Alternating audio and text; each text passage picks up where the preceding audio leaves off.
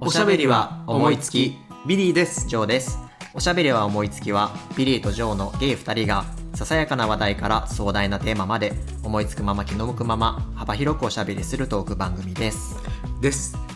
ね今週も始まりました、始まりましたどようろしもくお願いしますこのためだけにこのスタジオは使ってい るとそうだねですよね素晴らしいスタジオですね素晴らしいスタジオ助かります、ねそれ以外は何にも使ってないっていう ね家賃いくらなんだっていう素晴らしいスタジオで皆さんこれ収録してるんですよそうですよ、あのビリーさんのリッチさが垣間見える生活状況となっておりますよう言う てるわね本当にあのいきなりですけれども、はいこのおしゃべおものインスタグラムが開設された、あそうなんでですすパチパチパチパチイパチパチエーイいやなんかねあのいつも私個人のアカウントで、うんうんあの告知をしてたんですけれど、あのいやインスタアカウントないんかいっていう話をされたりとそれか誰に言われたのえそれはねお友達にあら言われたりとか、本当とあの聞いてくれてる人たちが、あの何インスタントストーリーとかで上げてくれるんだけど、うんなんかそのメンション先のアカウントとかないのとかって言ってくれたありしてそんな人がいるのそうお優しいえー優しいそうで確かにないっていうなんかせっかくこういうの聞いてるよってやってくれてるのにと思って嬉しいですねそうありがたいやありがとうございまそすうそう嬉しいですその気持ちにお応えしてインスタアカウントも、あの作ってみましたのでイエーイぜひぜひお願いしおます願いいたします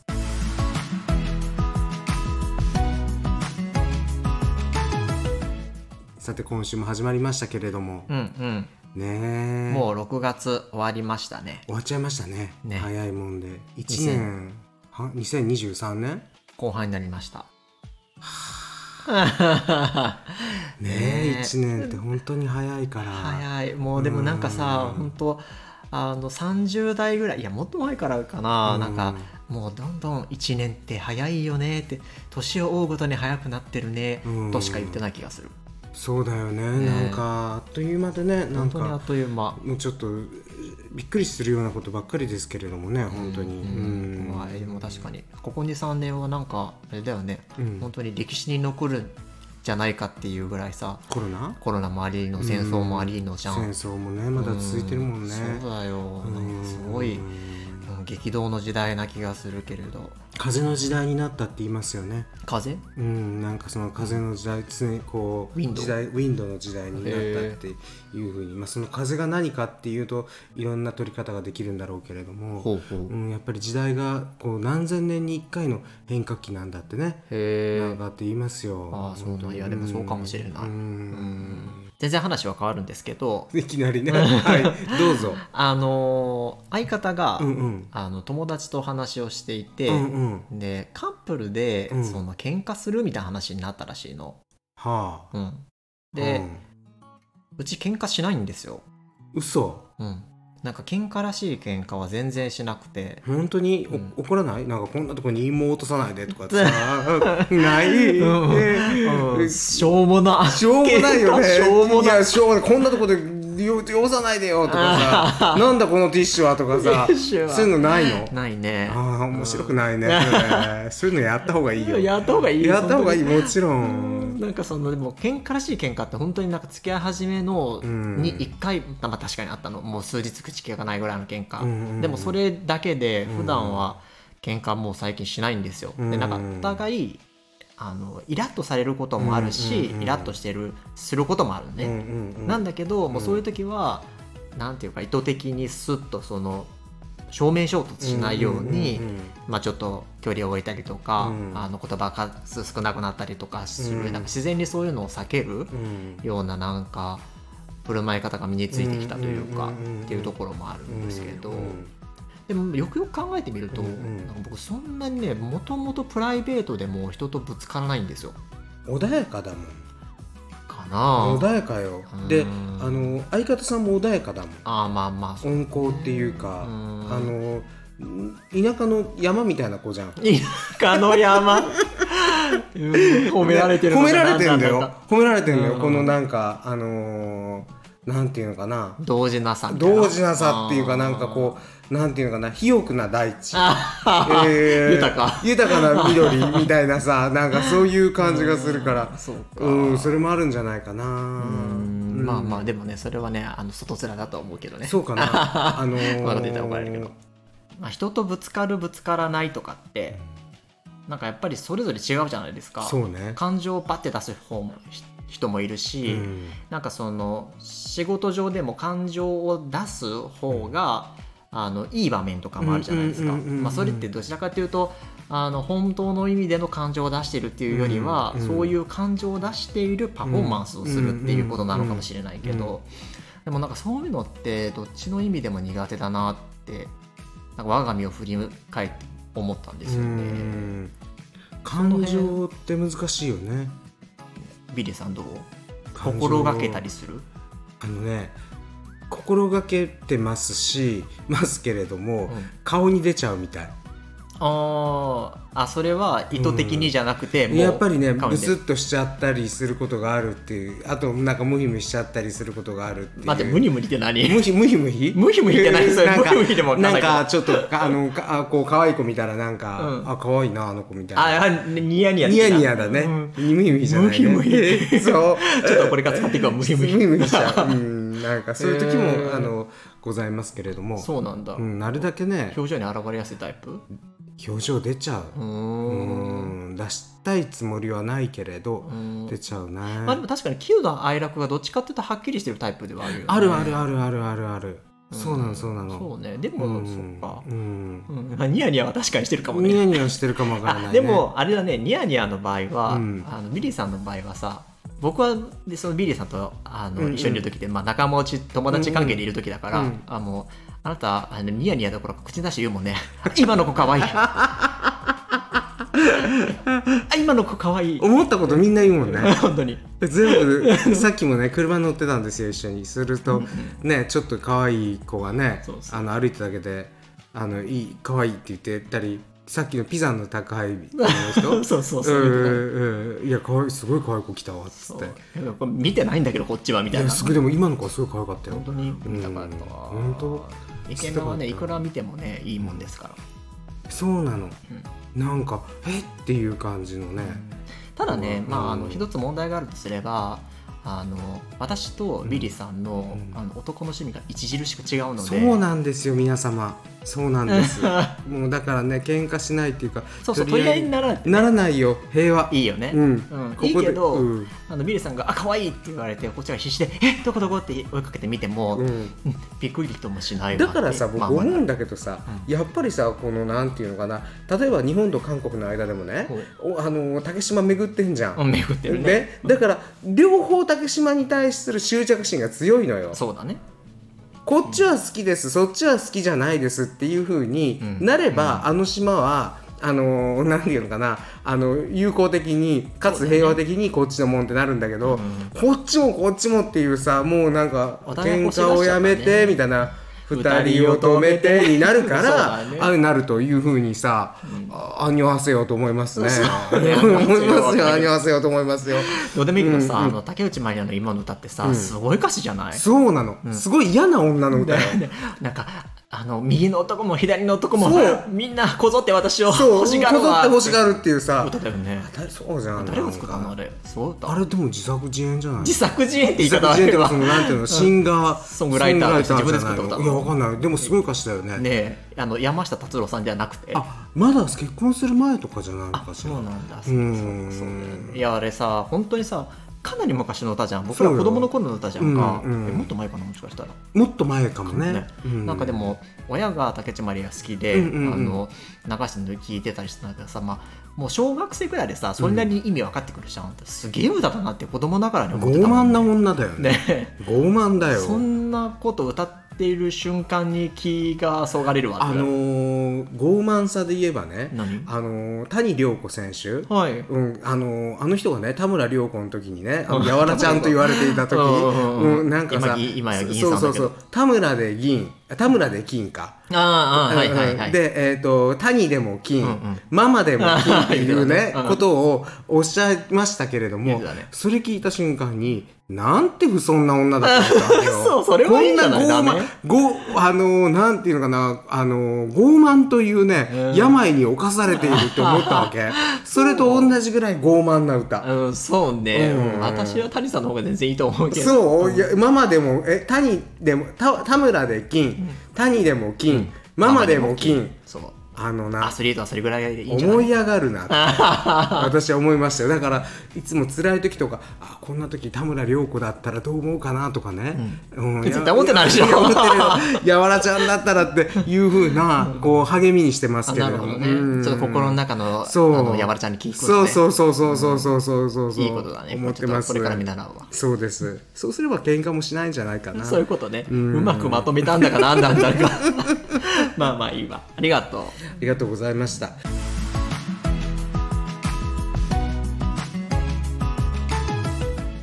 あのこの間琵琶湖に行ってきました。うん。琵琶湖の、えー琵琶湖の北の方にね、ちほうほう竹生島っていう島があって、へあの弁天様を祀ってるんだけれども、はいはいそこへ行ってきました。へえ。あの実はね、僕琵琶湖ってすごく辛い思い出があって。何あのー実は小学校の頃に僕ね、うんうん学童クラブに入っ入れられたことがあったの、はいはういち。の両親は共働きだったんです、うんうんうんそれでうちの祖母がずっと僕をまあ育ててくれたようなもんなんだけれども、うん祖母が小学校2年生の時に初めて入院をしたことでちょっと長期の入院をしたことで、うん僕はあのちょっとピアノの先生の紹介で、うんすごくいい学童クラブだったんだけど、んうん入れられたのね、へえ。でそこがねあのーなんていうのかなみんなたくましいんだよ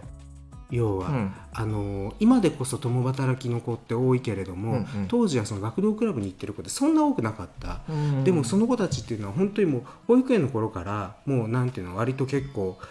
どう言ったらいいのかな独立精神があるというあかーたくましいんだよね。うんでそんなとこに入れられたからそれまでもおばあちゃん子だった自分はもうカルチャーショックというかギャップにもう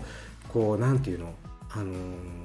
ついていけなかったんですよへえ。でも親は多少たくましくなってほしいと思ってたみたいその学童クラブから二世、えー、と小学校2年生の夏だかなんだかに3年生かな夏夏にうん琵琶湖にキャンプに行くっていう、はいはいはい。あのー学童ってそういうもんなのそういうもんなのよそういうのがあったわけへでーあの湖西線沿いの滋賀っていう駅の近くなんだけれども、うんあ、滋賀、滋賀滋賀駅っていうのがあるようんうんうんね滋賀志すに。志すにがねがうんうんで、うんそこに行きまして、あの最初は良かったんだけれども1日2日目は3泊4日とか4泊5日だったら長かったまあまあ長いねまあまあ長いねそしたらさ3日目ぐらいに来たよ、ホームシックが里心がついちゃって。ついちゃってもう毎日無性に泣いて泣いて、ええ、そうなん。泣いてそんなに。うん、まあでも小学2、3年生か。もう帰りたいってとにかくう言んっそれはちょっとまあそれぐらいになるかもねそうなのまだ言うたって小さいよねてそうなのそれであの実は僕脱走してえすごっキャンプ場と駅はそんなに遠くなかったんだけど、その市街駅まで行って電車に乗る乗って帰ろうと思ったの、嘘本当いやあんたが一番独立心あるいやいやいやいややすごないもうそしたら見つかって、うん、よかったね見つかって見見つつけてもらかっってて取ってなんていうのその連れ戻されて、怒られて、それ怒るわな、でしょうねうんそんなんでね、でだから琵琶湖を見ると、最近すごあのそのある一一定の年齢まですごく物悲しい思い出だったのあそんなに本当すごいに、ね結構なんていうのトラウマ幼少期の幼思い出少っ期てのす思ごいい出ねって、だけど、今琵琶湖は僕大好きなのねうんうん琵琶湖とか、あのよく行く比叡山うんうん比叡山なんか行ったらもう本当に心が落ち着くよへえもうなんかあの本当に落ち着くなんかそのやっぱり神々しい感じ神々しいしなんていうのかなもう山自体がねあの神聖な感じがして、うんうんあの比叡山とか、うんその麓の坂本とか、へあの行くとねなんかあ行きたいなって思うのねえ琵琶湖もそう同じような感じそうそうそれであの琵琶湖の竹生島っていう島に行ってきて、うんあの近江今津ってところから30分ぐらい船に乗って行くんですけれども、でそこがあの伏見城豊臣秀吉のえっと京都の京都うんの、うんうん豊臣秀吉の伏見城の唯一の遺構遺構っていうか伏見城の門がうんうん移されて、あそうなんだあの神社になってんの。へえだからそれがもう絢爛豪華なへー唐門っていう唐の門って書いてうん唐門っていうのがあってやっぱ絢爛豪華なんだ豪華国宝のうんでもあの金の茶室を作るだけのいやほんと派手好きだったんだろうそうねだきよっとねだからやっぱさうんこんなこと言っちゃ悪いけどさうんやっぱりさ庶民の出だったからさそうの成反金動趣形味な成んがあだるんじゃない要はそうそうそうねだからわびさびとは全然違う違うよねとにかく派手っていうか成金好みみたいなうんうんでもまあそれ相応にやっぱり文化が華やかだったんだろうなと思いながらそうだよねそんなちょっと行ってきましたまあお上がそういう人だからこそね文化も文化も栄えたんだろうし栄えるわけだからんそうそうそうれは確かにそういうのあるなと思いながらえでそえそれ弁天さんを祀ってるのそうですこは弁天様と観音様を祀ってあへーてそこに行って久しぶりにえー弁天様と観音様うん、あお堂があるわけよ弁天堂があって観音堂があってうんであと竹生島神社っていう神社があって神社の方にその伏見城の建物を使ってるんだけれども観音様はでも寺でしょえどういうことあのね神仏集合なのよああそういうことだからそうもだようお寺と神社がもう一体化してるようなそうだよね神の島なのねねうんうん、ぜひ一度行かれてみてください、えーいいなあうん、弁天さんってあれだよねあの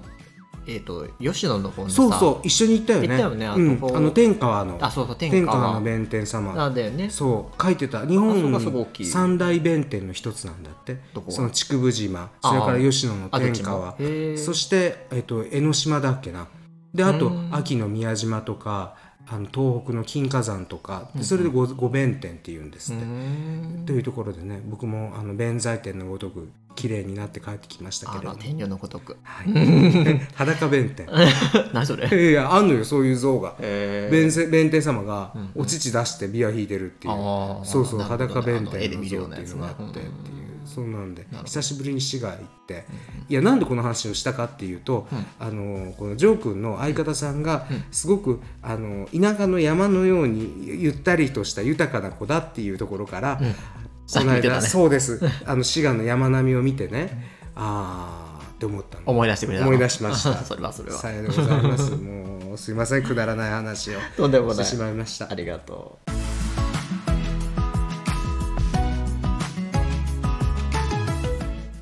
話は変わりまして、はいうん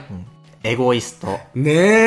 したえね見たね一緒にそうそうそういや今今ついさっきまで見てましたそう今かよって話だよね そう今かよ UNEXT でそう UNEXT 今、えー独占配信してますのでもういそいそと入りました今かよ加だよ入しまねした、うん、そうそう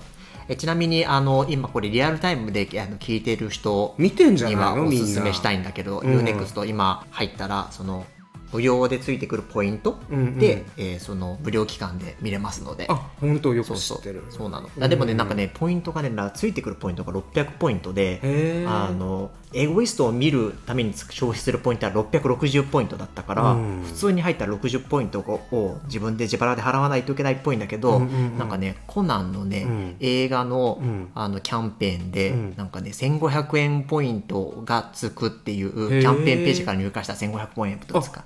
よく知ってるじゃないそう調べましたせこいからせこいねでそこから入ったら、うんあの1500ポイントだから660ポイント使われてもまだまだポイントが余っ あてるるね そう余ってるねぜひぜひあの皆さんあの7月半ばぐらいまではそれで入れたはずだから、なるほどね今入ってください。ぜひ皆様ご加入をお待ちしておりますお待ちしております。何これ回し物じゃないけど。ねいやしかしねエゴイストあどうだのったついに見ましたけれども、ん切ないね切ないねなんかあー切ないなんかねうん切ないっていう言葉しか出てこないうんううんんなんか最後半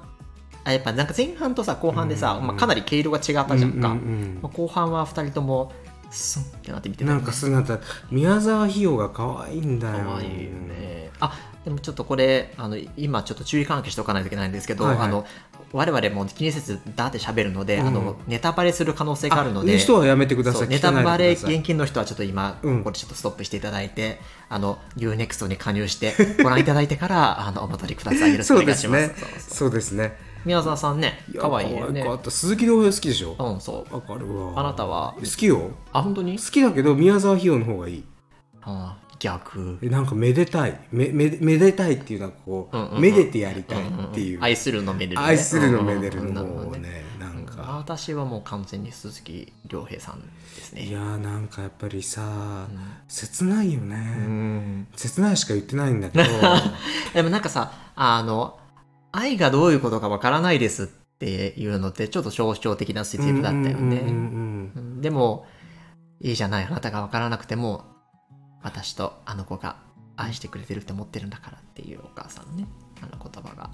なんかさうん「エゴイスト」っていうタイトルがうんうん最初分かんなかったのねそのどういう意味なのかなって思ってたんだけどあのーなんか見終わった後うんうにんすごく分かったうんうんうんうんでもね僕思うんだけどうん愛ってエゴイストなんだよねそうだね。エゴイスティックなんだよねいやそれはそうだ愛ってそのなんていうの見返りを求めるもんじゃないじゃんうんうん惜しみなく与えるもんじゃない、うんうんうん。だからこそ自分勝手だよね。う。そうだからこそ自分勝手なの、ん、それはそう思う。んいやだかららさ、これ本当に恋愛の愛じゃなくても、いやあるいは夫婦愛じゃなくても愛全般について言えることだと思うんだけど、自分が愛してあげてるとかさ、そういうスタンスでいると間違うよね。間違ううん。間違うだから、うんなんかやっぱりどこまで行っても愛って自分から愛したいから。うんやってるわけで,、あうんでもどこまで行っても押し付けそうだねなんだよね、うんだからそこでそれこそ見返りを求めるなんてうんおかしな話だし、ううんんいやそれは本当にそう思う、うんうんなんかねあのであの鈴木亮平さんっていうのはゲイにすごく人気があるんだよねあの人って、あるだろうねらしいねなんか、うんあの人まあ正しいあの人ゲイではないよね家じゃない結婚してんの、ししてないと思してないのかな、うんいやあのーまあその鈴木さんと宮沢さんのね、うんうんセクシャリティはちょっとわからないんだけれども、う、うんまあ仮にね、うんあのーストレートあだとして、あのーよく勉強してるよねあーゲイらしさらしさあーあーってだからえでもどどうなんだろうそのえ鈴木亮平のゲイ像はちょっと気にならなかった、あのねちょっとトゥーマッチなとこトゥーろマがッあった、チね、だったよちょっとねうんだけどあのーなんていうのまかあ、な、言いたいことは分かる言いたいやこりとたはい分かことは分かるる、うんうんう、うんんあのそのなんていうのかな全部は全部そのおねえ言葉で喋るのがゲイではないし、うんみたいなその塩梅っていうのがそうよくできてる方だと思うとあまあまあよくできてるどこから目線 まあよくできてるからいや偉そういやいやでもまあまあこちとらさあの、うんプロの芸ですから、まあそうねあそれはそうそれはそうだそうですよそれはそうだ偉そうにしていいんだいいんだよ そうだからそうで周りがさドリアンさんとかさ、うんあの多分そんなそれ以外の人たちもさ、うんうんうんうん友達として出てくる人たちがうん本当にのゲイの人たちっぽかったじゃんか、うんだからやっぱり余計際立つよねあなたたちが、そうねなんかドリアンさんがほげてるなうんほげてるっていうのは、まあうんゲイ用語でいわゆうるんうんおねえ言葉を使ったりすることをそう言うんですけど、うんね、そのほげてるにも、うんうんなんかちょっと違うんだよわね。かる何が違うのわかる以上よくわかんないんだけど。何なんだろうねね、あのーだから絶妙のバランスだよ、そうだよね。そこら辺が、うんあ、のー芸の真実っていうか、うんうんでもさあの歩道橋でさ、うんあの宮沢ひよがさ、うん鈴木亮平にキスするじゃんうんうんうんうん。あんなんやられた日には さつけやん言って。するわあこら これまたピーピー音を入れるの、まあまあめんどくさいねんからそうなでしょ皆さん前回聞いてくださいましたピー音すごい入ってるんですそう、私がね、あの、熟慮の末、ピー音を入れることにしたんですけ ど、あピー音の自体は、素材はね、あの、あんのねインターネット上で、うんうんあの、配信してる方がいらっしゃって、うんうんもういや、すごいのよ、なんか、そう、いろいろ、あの、SE を配信してるサイトとかあってええ、それをありがたく使わせていただいたんだけど、うんうんうんもう、入れるのがめんどくめんどくさかったじゃあなんか細かいじゃん細かくそのワードを入れてるところうの,、んあの遠くの音量をバンって切って、うんうんうんそこにそのピー音を当てはめてとかってやるの、うんうんうんうんまあまあめんどいからね、うーんあそういやだからねあのでもあーってキュンってなったそうだよねうーん反応してたもんね反応するとさマジでめちゃリアクションしてるわと思っていやだってさ宮沢ひよみたいなあんな可愛い子がさチュッてやったらさでもやっぱりゲイって分かったのかなっていうことだよねまあそこはさまあ、あああの話はうんベースオンリアルストーリーなんですけど、うんあのまあ、原作はもうちょっと多分多分っていうかまあ私読んだんですけど、うんうんうん読んだんだけど、まあ、し申請に忘れてるんですけど、うんうんうんまあいろいろもっとあの描写があるんだけど、うんまあ、2時間にしてるからさ、うんまあ、展開早くしないといけないから、うんもうねパッと気づいたっていうことにして、そういうことにしてるよねうーんうんなるほどうね。んだってさ我々がさ、うんそのゲイとしてさ、うあの知り合ったらさ、うん恋愛に行くのも簡単だけどさ、うんうんあののんけ同士としてさあったそそうう,、だよまあ、そういう話だったじゃんかそうそこからさうんいきなりさ、付き合うっていうことには、まあ、普通はならないからねなかなかならないよね、うん、だからそれはまあちょっとストーリーだなっていう感じはしたけどいつでも話したもんねのんけに恋するほど切ないことはないっていうねそうそうそうそう,、うんそうビしかもビリーさんは、うんあのどっちかというとそういう傾向があるでしょあるあるあるあるあるあもう私はもう、ね、そういるう、ゲイのゲイ嫌いってあるもんねうんホモフォビュアモフォビア的なうんううんん、的な的なでもそれはないでしょ別にあそんなことないあよれそんなことないけどでもまあ実際にそういう人はいるよね、うあんのやっぱりさねそのセクシャルマイノリティでいることってさ、うんなんていうか、まあ、喜ばしいことじゃないって言ったらちょっと語弊があるんだけど、うんそのなんか自分の中でもやっぱりストレートだったら生きやすかっただろうな、うんうんうんよかったなうんって思うことって正直あるじゃん、うんうんだからそこに対する思いが、まあ、うんかなり強くある人うは、やっんぱり、ね、その自分の芸像っていうのも許容できないし、うんそれを眼前に見せつけてくる他人の芸像っていうのはもっと許せないって確かにねなるんだろうね。なんかねでもねあの映画見ててねあのー最後のシーンで、あのー病に侵されたあの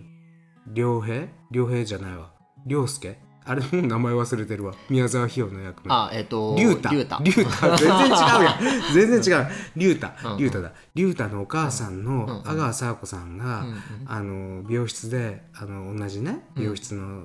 おばあちゃんにう「ん息子さん?」って鈴木亮平のこと聞かれた時に「うんうんあのいや違いますって鈴木亮平はこ答えるところにうんかぶせてね、ういや息子ですって言い切るじゃない、うん自慢の息子自です慢の息子ですって言ってねね、うんなんかねあのーほら今例えばそうやって LGBT 法案であるとか同性婚のこととか、もちろんそのなんていうの、あのー例えばパートナーが死んじゃったりとか、一緒に住んでてね、うんあのーいろんな遺産のこととか、うんうん住んでることと時のその家をどうするんだとか、うんいろんな問題あると思うのでそのためにそうやってなんていうのかな時にあの法律を使って、うんまあ、同性婚みたいなのができたらいいという人ももちろんいるし、うんパートナーシップ法案うんうんっていうのが通ったらいいっていう人ももちろんいるし、うんもちろんそれはそうだと思うんだよ、うんうんあの僕はそれについては賛成派で否定する理由なんてないんだけれども、うんうんなんかねそれよりもねその言ったらそのそういうものって届け出の紙切れ一つじゃないうんうん言ったらだからだけどあのお母さんの「そうです自慢の息子です」ってい自分の亡き息子のパートナーを言い切れるのはすごいよねって思ったの愛だよ。うんうんでこの愛っていうものっていうのはそんな紙切れだとかね法律っていうのを全て何て言うんだろう凌駕するだけのうん深いものがあって何よりも強くてだけどそれがそれだけではなかなか通用できない世の中のねそう難だねしさもあってっていうようなねだけどだとしてもやっぱりああいうふうに言ってくれることで救われるっていうか愛は救うんだよね人を。そうだねうんいや本当でもそれはそうだねだから愛することとかねうん家族ってなんだろうって考えさせられるうん映画でした、うんあのそうだね家族ってう、ん、家族って血がつながってても家族じゃない人もいれば、うん血がつってなくともねうん家族であるうんうんところもあるわけだからそうだよねなんか普段さうん愛とか家族とかってさ、うんなんかこっぱずかしくてさ、うんなんか口にするのもね、うんなんかためらうようなところもあるけど、うんうんうんうんでも真面目になんかそういうことをそうそうそうそうそうなんそうかそうそう話したくなるよううなんうんす映ごい画だ思っったたようね。んただそのなんていうのある意味あの鈴木亮平がお母さんの面倒を見たり、うんあじゃあ宮沢ひよの面倒を見たり、うんうん宮沢ひよが亡き後はお母さんの面倒を見たりってするんだけれども、あのーそれも愛なんだけど、うん愛なんだよ深い深い愛なんだけど、うんうんでもそれってすごくエゴイスティックなまさになんねていうのうん、あのある種の相反してるというかうね、ん表裏一体なわけじゃない。そうだよね。ううんん、愛ってすごくその自分一人よがりでもあうんうり、んだってあの自分自身のその時の気持ちとしては、うんもうなんていうのかなあの賭け値なしにさ、うん真実の気持ちでさそうやりたいって思ってるのはそれはそうだと思うけれどさ、じゃあまあ彼はそれでうん気持ちが済んだとして、うんじゃあお母さんがさ「いやいやそれは受け取れないです、うんあの受け入れられないです」っうんうんてうん抗議する気持ちもそれは当然じゃん。だってじゃああのお母さんは最終的に膵臓がんで嫁行くばくもないんだけれども、それは知らずに鈴木亮平はやり始めるんだよね、うんあのヘルうんヘルプというかあれをし始めるわけじゃない。うんでじゃあそれ君お母さんが死ぬまでやり続けるのってそうだよね。うん、じゃああるところで打ち切りみたいな、うんそっちの方が残酷じゃないそのうっだよてねいうか、うんなんかいろんなことをね、うんなんかあのー考えてしまって、うん、だってそのお母さんだってそれをさそのそら息子の愛する人だったかもしれないけれどもさ、うんそんなあの縁もよすがもさあ,、うんあったわけじゃない人にさ、うんそら月何万もさそりゃそうだよもらうってやっぱそれはそれで心の負担になるのは当然だしさ、うんうんあそれは金銭的にありがたいのあはりもがたいちろのんだはそけれどはね。喉から手が出るほど欲しいお金だと思うよ、ねねだけどだけれどもだけれどもっていうところじゃないそうだよね、うんだからそれこそ、ま、それがまさに愛することのエゴうんっていうところなんだよね、そういうことを言いたかったんだろうだなと思うね、うんこれ話続く今週話し切るよ、話し切るのうね、ん 長くても なんかいやでもそう思ったねなんかだからあのーあのあとどういうふうに生きていくのかなっていうのをこう想像いろんな考え方余韻がうんうんかんあるあのあそこでの切りスパッて終わるからねスパッて終わり方もそうじゃない。うんでよくね最近、あのーお芝居とか、うんうん映画とかで、うんうんその余韻のある終わり方っうんうんていうものに対して「尻切れトンボだ」とかっていう人がいるんだって。あ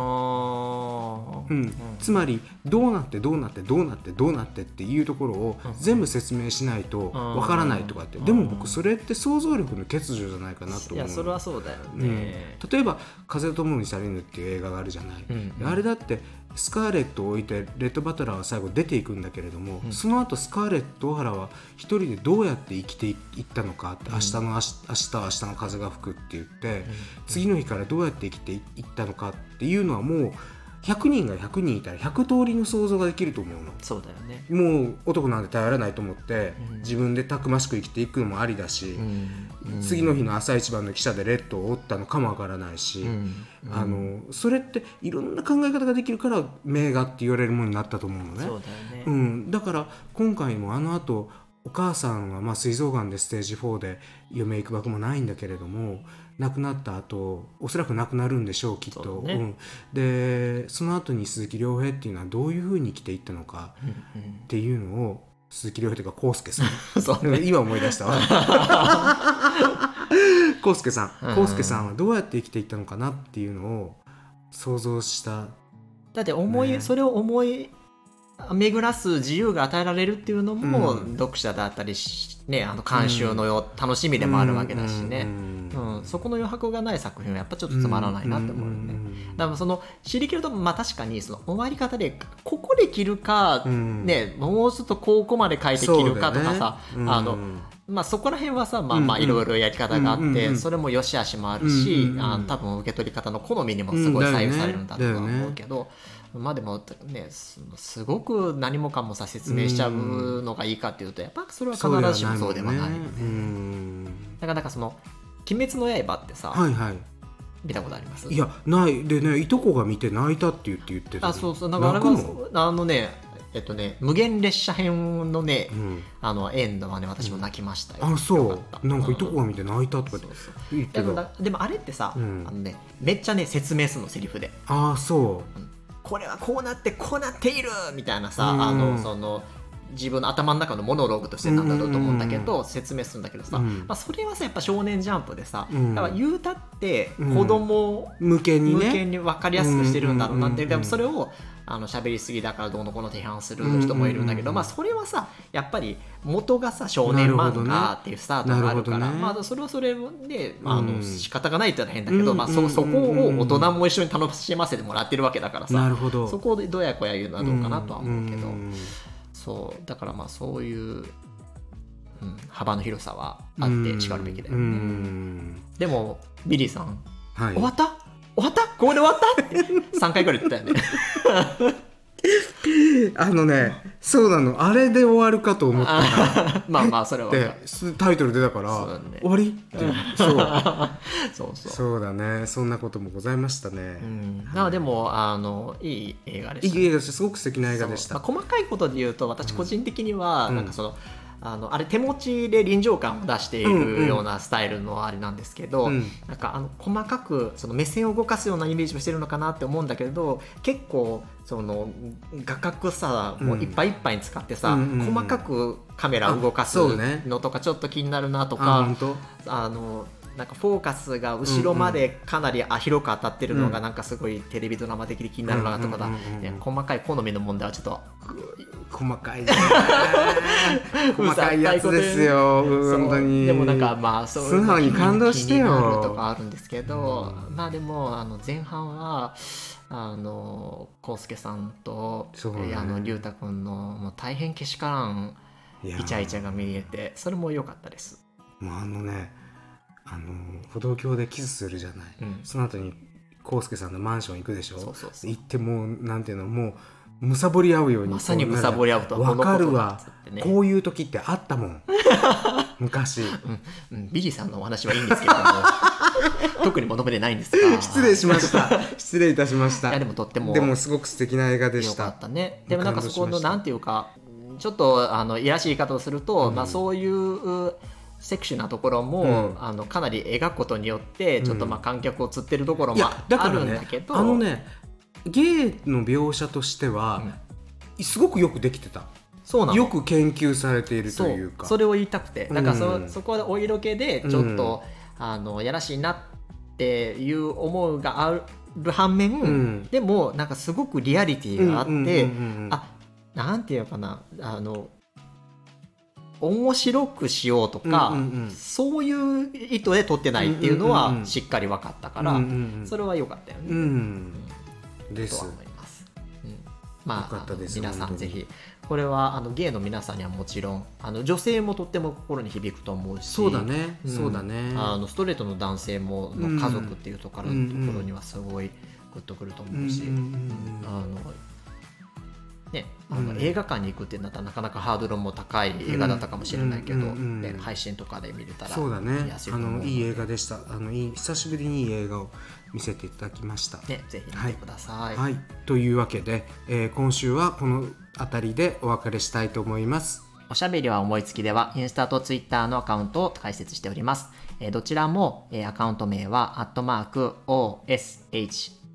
OSHAOMO 数字で55、アットマーク、おしゃおも55ですので、ぜひフォローお願いします。えー、ツイッターアカウントの方は、前回までお知らせしていたアカウント名と少し変わってしまっているので、ご注意ください。ごめんなさい。お便りもお待ちしております。えー番組や各エピソードの概要欄、えーインスタ、ツイッターアカウントのページにリンクを貼っておりますので、そこからご投稿ください。えースタンド FM で聞いてくださっている方は、レター機能でもお送りいただけます。えー番組の感想とか、トークテーマとか、ネタとか、えーお悩みまで、何でも何でもお寄せください。えー長いお便りはもちろんですけれども、一言お便りも本当に嬉しいので、よろしくお願いします。お願いしますはい、ちなみにお便り投稿ページは Google フォームなんですけど、えー投稿に Google アカウントとかも必要ないですし何も情報収集とかしたりしてないので、えーごご気楽にあの匿名で投稿してくださいお。もろいやんねおもろいなんて言ってくれたら嬉しいねそう一言でいいようんありがとうございますよろしくお願いしおます。願いしますはいではビリーでした以上でしたまたね